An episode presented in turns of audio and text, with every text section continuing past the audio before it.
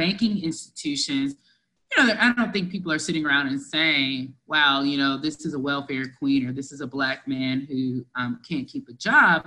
But these biases are inherent, right? They stem up. Can we trust black creditors? Can we trust them to pay back their mortgages?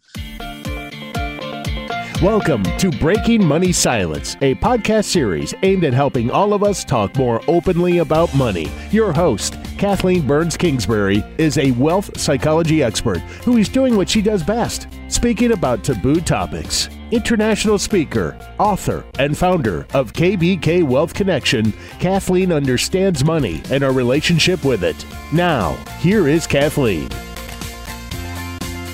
Hi, this is Kathleen Burns Kingsbury, and I want to welcome back to the Breaking Money Silence podcast, Latoya Council. She came on the show last fall, and we had a wonderful conversation about intersectionality. And we started to talk about some of the work that she was doing as a grad student for her dissertation. And it got me really interested in having her back.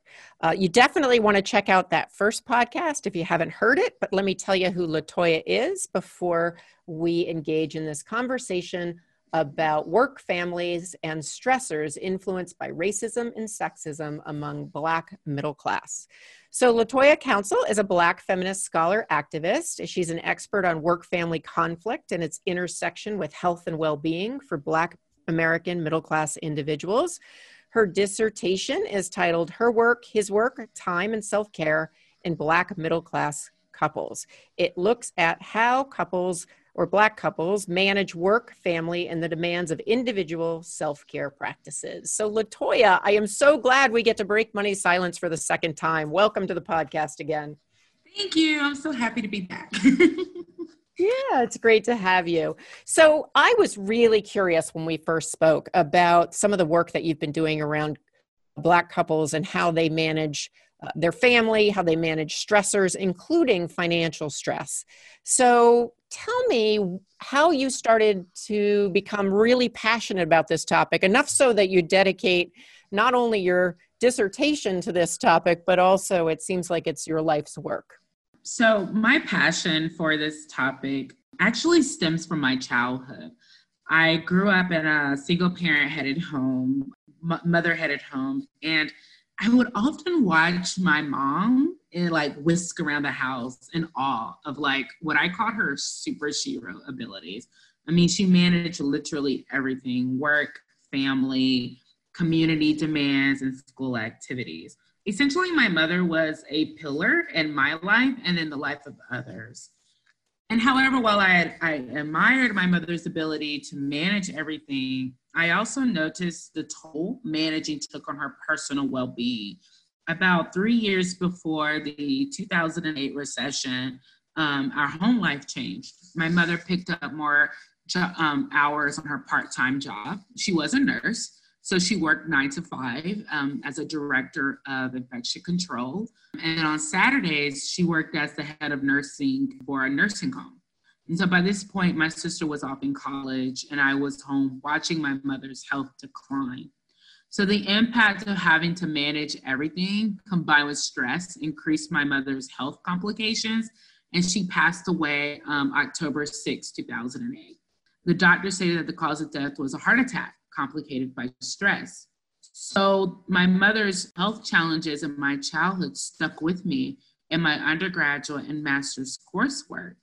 And I just wanted to understand more um, the challenges Black women and men face in the US nation state regarding their personal, intimate lives. And this passion led to my studying them in my for my dissertation. I combined the two and that is how I arrived at my current research, very much informed by my childhood experiences.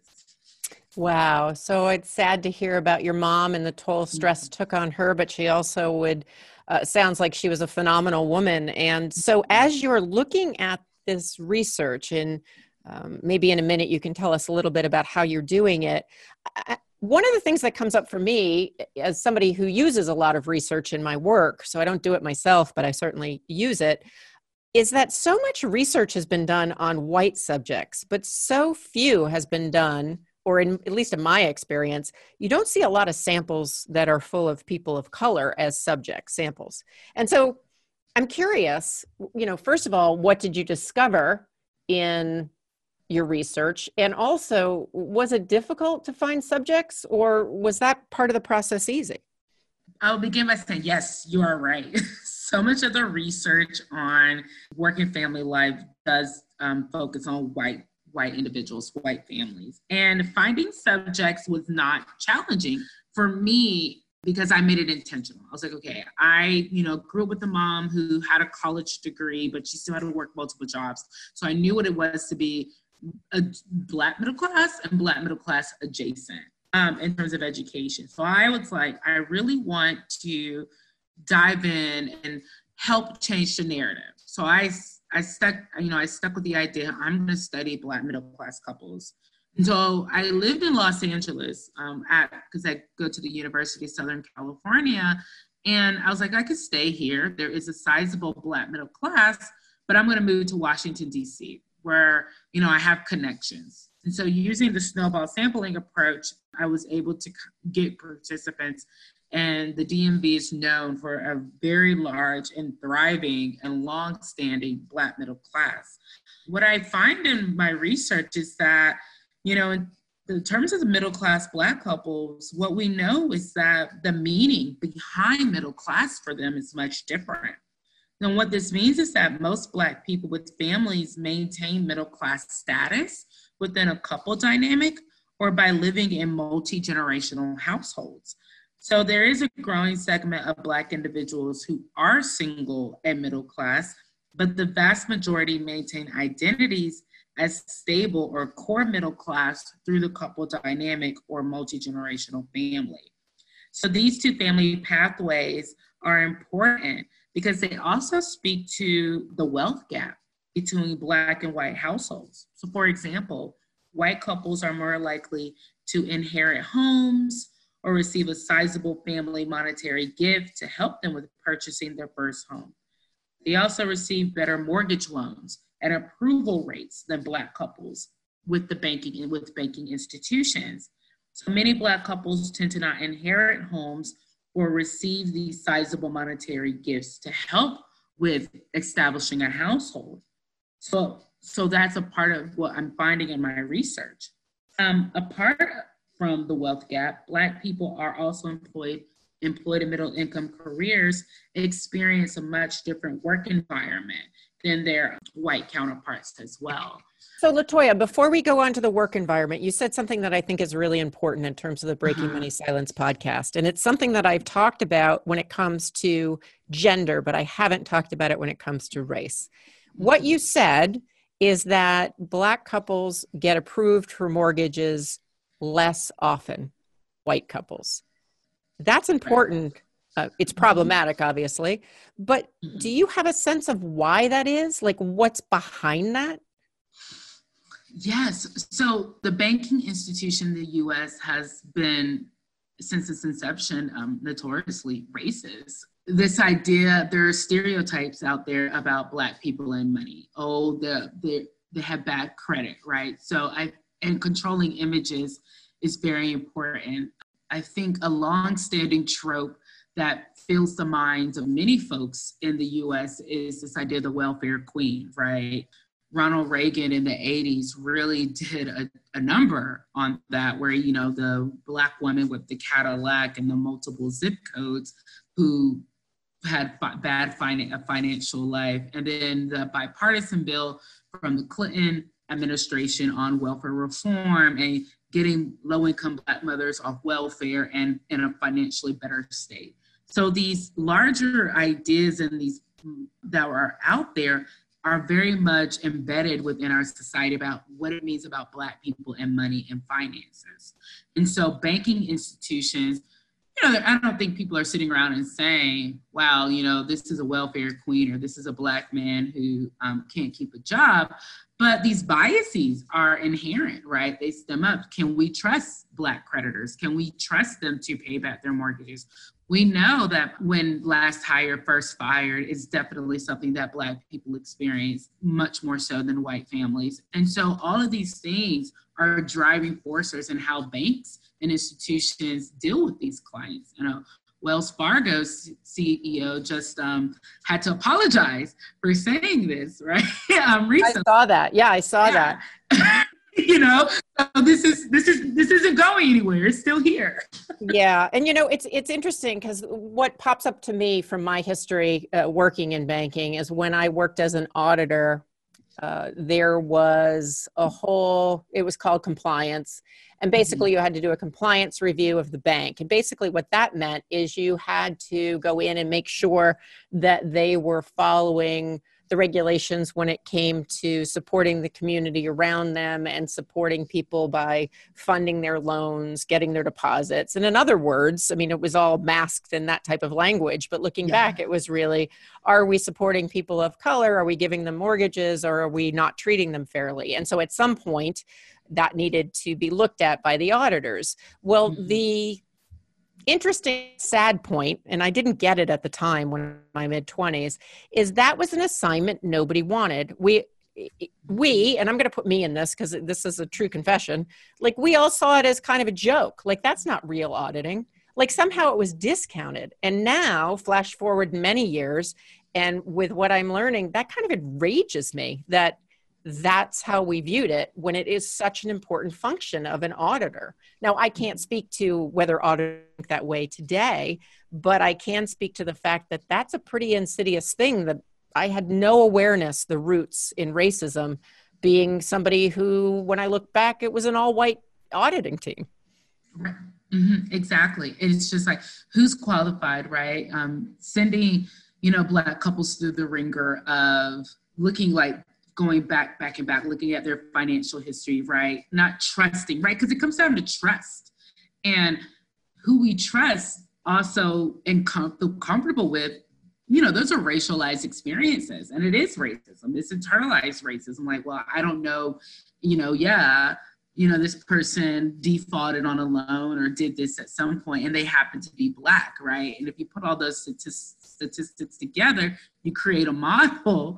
Well, it can show you, well, we can't really trust them, or we're going to have to give them an interest rate that's much higher than um, what we would give maybe a white couple or a white individual, making it harder for Black people to establish small businesses or even to be approved for small business loans or personal loans for whatever financial um, things that they want to access. Right. And and you know a lot of what I do around gender intelligence and being a gender savvy advisor historically has been more around you know women and women entrepreneurs and one of the things that happens with women entrepreneurs and it doesn't break it down in the study of people of color versus um, people who are white so I, I don't know that answer um, although i'm going to look it up is the idea that loans to business women are approved 33% less often. And so, what you're saying is there's a very similar stat for people of color, whether they're in business or private, for their loans getting funded. And I think that's a real wake up call. I work with a lot of banks, so that's something that certainly uh, I'm going to to be moving forward on. Now, to, to get back to your research, you were t- also talking about, in addition to the banking, which is external of the couple, there are things that are going on either in the environment or in their employment. What type of things did you notice or did you hear about from your subjects about the financial stress that couples are under?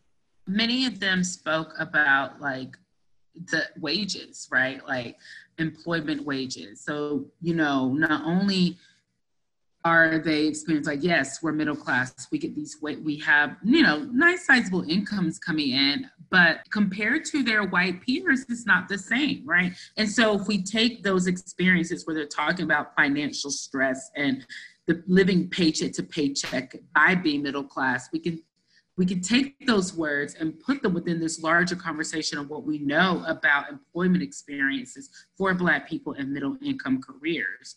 And so, Black women experience less financial wages. So, we already know that there is a gender wage gap, right? For every dollar a man make, white women make 79 cents. Well, Black women make 62 cents for every dollar a white man makes. And we know it's much lower for Latinx women and American Indigenous women. On the other hand, Black men, when they're talking about living paycheck to paycheck in my interviews and how that was financially stressful, and working multiple jobs. They also spoke about experiences of underemployment and unemployment. And so taking that and putting it in conversation with this larger literature, you know, we find that yes, Black men do experience last hired, first fired at much higher rates than Black women and non Black people.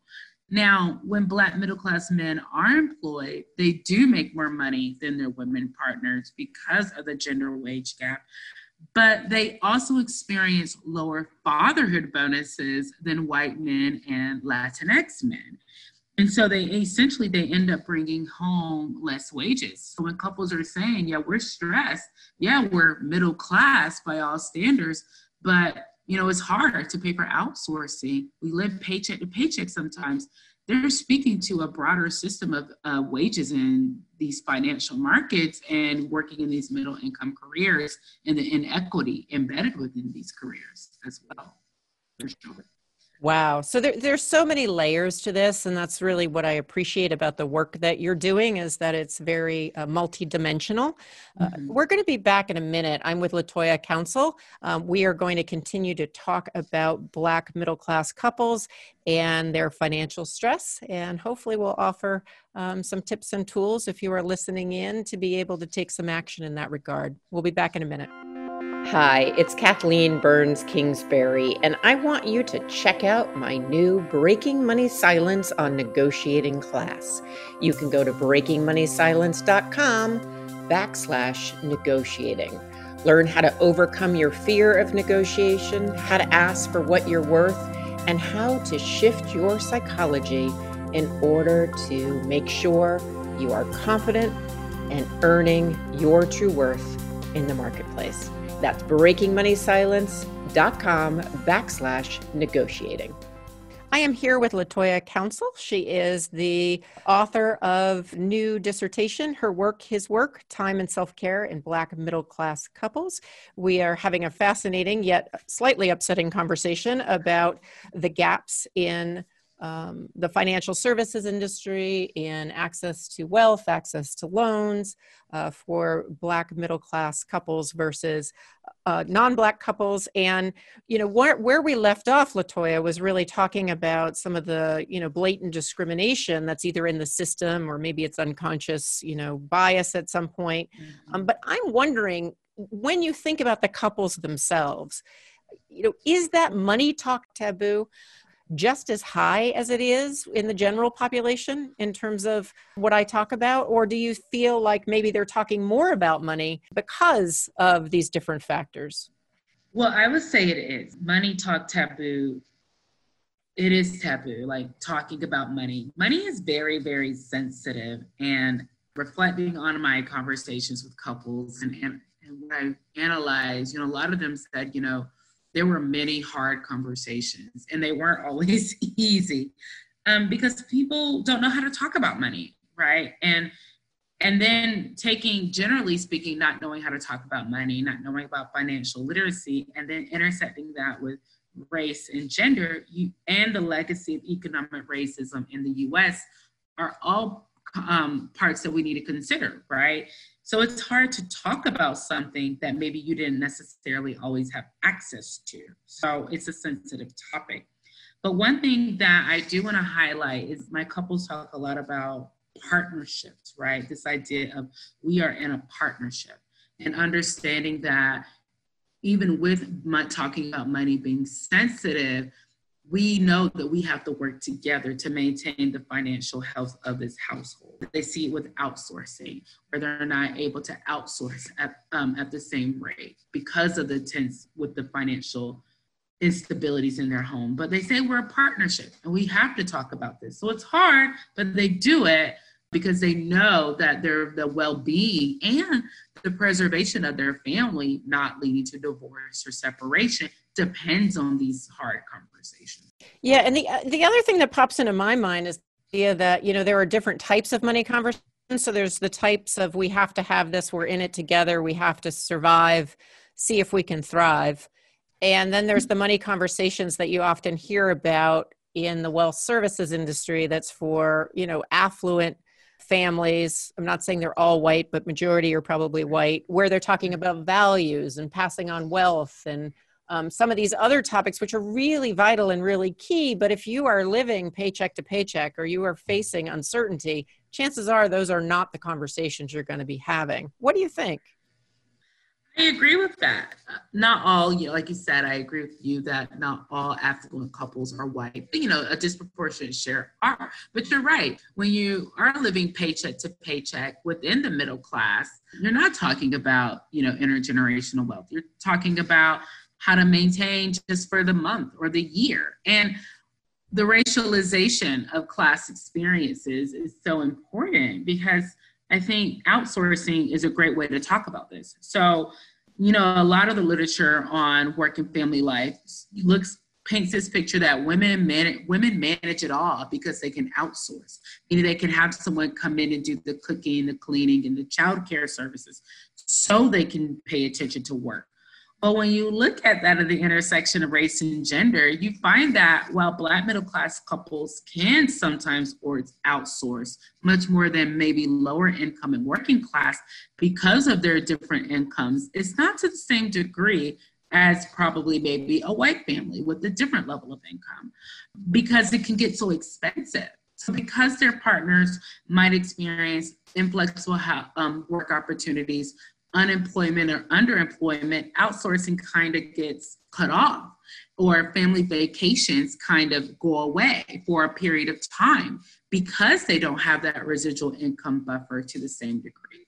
So, yeah, so it's it is it's like we have to stick together but the reality is sometimes money isn't there and when it's not there Unfortunately, the demands of housework, care work, and intimate labor does fall on women partners much more than men partners who maybe fathers end up working multiple jobs sometimes to take care of these things. So it's the racialization of middle class income experiences and family dynamics for sure.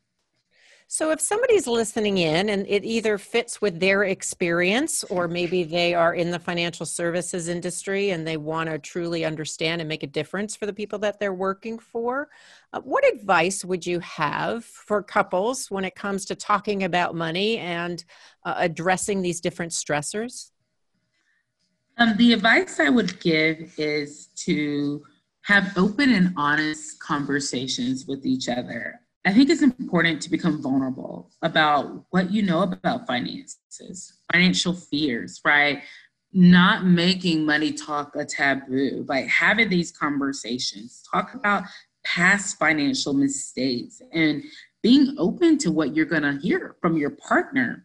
Um, I think starting from a space of vulnerability and trust can begin many important and productive conversations money is sticky, but it doesn't have to stay that way. And I also think it's important to remember the partnership. Again, when researching Black middle class men in my um, earlier work, you know, they really spoke a lot about partnerships. It's a partnership. So when thinking about romantic partnering, many um, think about how this is a partnership and that you can get through this together, and that no conversation should be pushed away. That when you're um, allowing yourselves to be open and vulnerable. Yeah, I think breaking the money talk taboo when you're able to be vulnerable and really listen to your partner, which can vary depending on your circumstances. It also, in all honesty, right, can vary depending on the day and how you're feeling about your partner. Uh. And so I do think that there's a way in which engaging in these conversations is key. I also can see why, if it's related to a great amount of stress, it hard to break through that money talk taboo. You know, I, I'm wondering if there's one or two tips before uh, we end today, because I could talk to you forever about this topic. Uh, one to two tips you might have for people listening in about, you know, what action they can take either around their finances or around their stress. Around their finances, I will say um, look in your circle and we'll start with the budget, right? But again, starting with the budget is if you don't know how to budget, that is something you have to learn. So look in your circle, survey your group of friends or your network and see, you know, what people have, write it down. And when you're ready, have the courage to ask, say, hey, you know, I noticed you have this and this. Would you mind sharing some tips with me? And I think that interpersonal knowledge is super important. And I think learning, leading into that is super important as well. In terms of stressors, it is so important to take time for yourself. I think Audre Lorde said it best where, you know, self-care is an act of political warfare. It's it's it's preserving self-preservation is so important. If we do not take care of ourselves, if we continue going, going, and going, and not pausing and seeing if we're grounded um, and rooted, then it can lead to our health complications or it can exacerbate already health complications such as diabetes, high blood, pressure, and hypertension. And I think in the season we're in, in terms of COVID and the political climate um, and the race climate, it is, it is very important now to take time to practice self care, whether that be meditation, taking a walk while wearing a mask or you know taking time to read and be present practicing mindfulness now more than ever i think it's just super important and to just take care of ourselves to be whole healthy individuals Excellent. Well, you know, your work is fascinating, and I find your writing, the more I read it, very powerful. And I really think that all the people listening in, especially those with white privilege, should check out your work. But uh, where can anybody find out more about you and what you're up to, Latoya? Yeah, so listeners can find out more about me on my university page at the University of Southern California. Just go to the sociology homepage, click on graduate students, and click on my photo. People can also follow me on social media. Um, I'm on Instagram at LDC underscore love, and love is L U V. I shortened it. Um, I call myself the love doctor, and it's all lowercase. My Twitter handle is at council underscore Latoya, all lowercase. And my writing has been featured on Medium and Ms. Magazine. So a simple Google search with my name um, and Medium or Ms. will um, help lead listeners to some of my public essays. Excellent. Well, we will put some of those links in the show notes. And I love that you are called Dr. Love. And I can't believe that came up at the end of the podcast, not at the beginning, Latoya. I know. I should have mentioned it, but yeah. no worries. No worries. It's been lovely breaking money silence with you. And thanks for another engaging conversation. Thank you. Thank you. Thank you for listening to Breaking Money Silence, hosted by Kathleen Burns Kingsbury, a wealth psychology expert, author, and founder of KBK Wealth Connection. If you like what you heard today, be sure to subscribe on iTunes or your favorite podcast app and leave a review. Also, share this episode with your friends and family. It is a great way to get the conversation started. For more money talk tips and information, or to hire Kathleen to speak at your next event, go to www.breakingmoneysilence.com.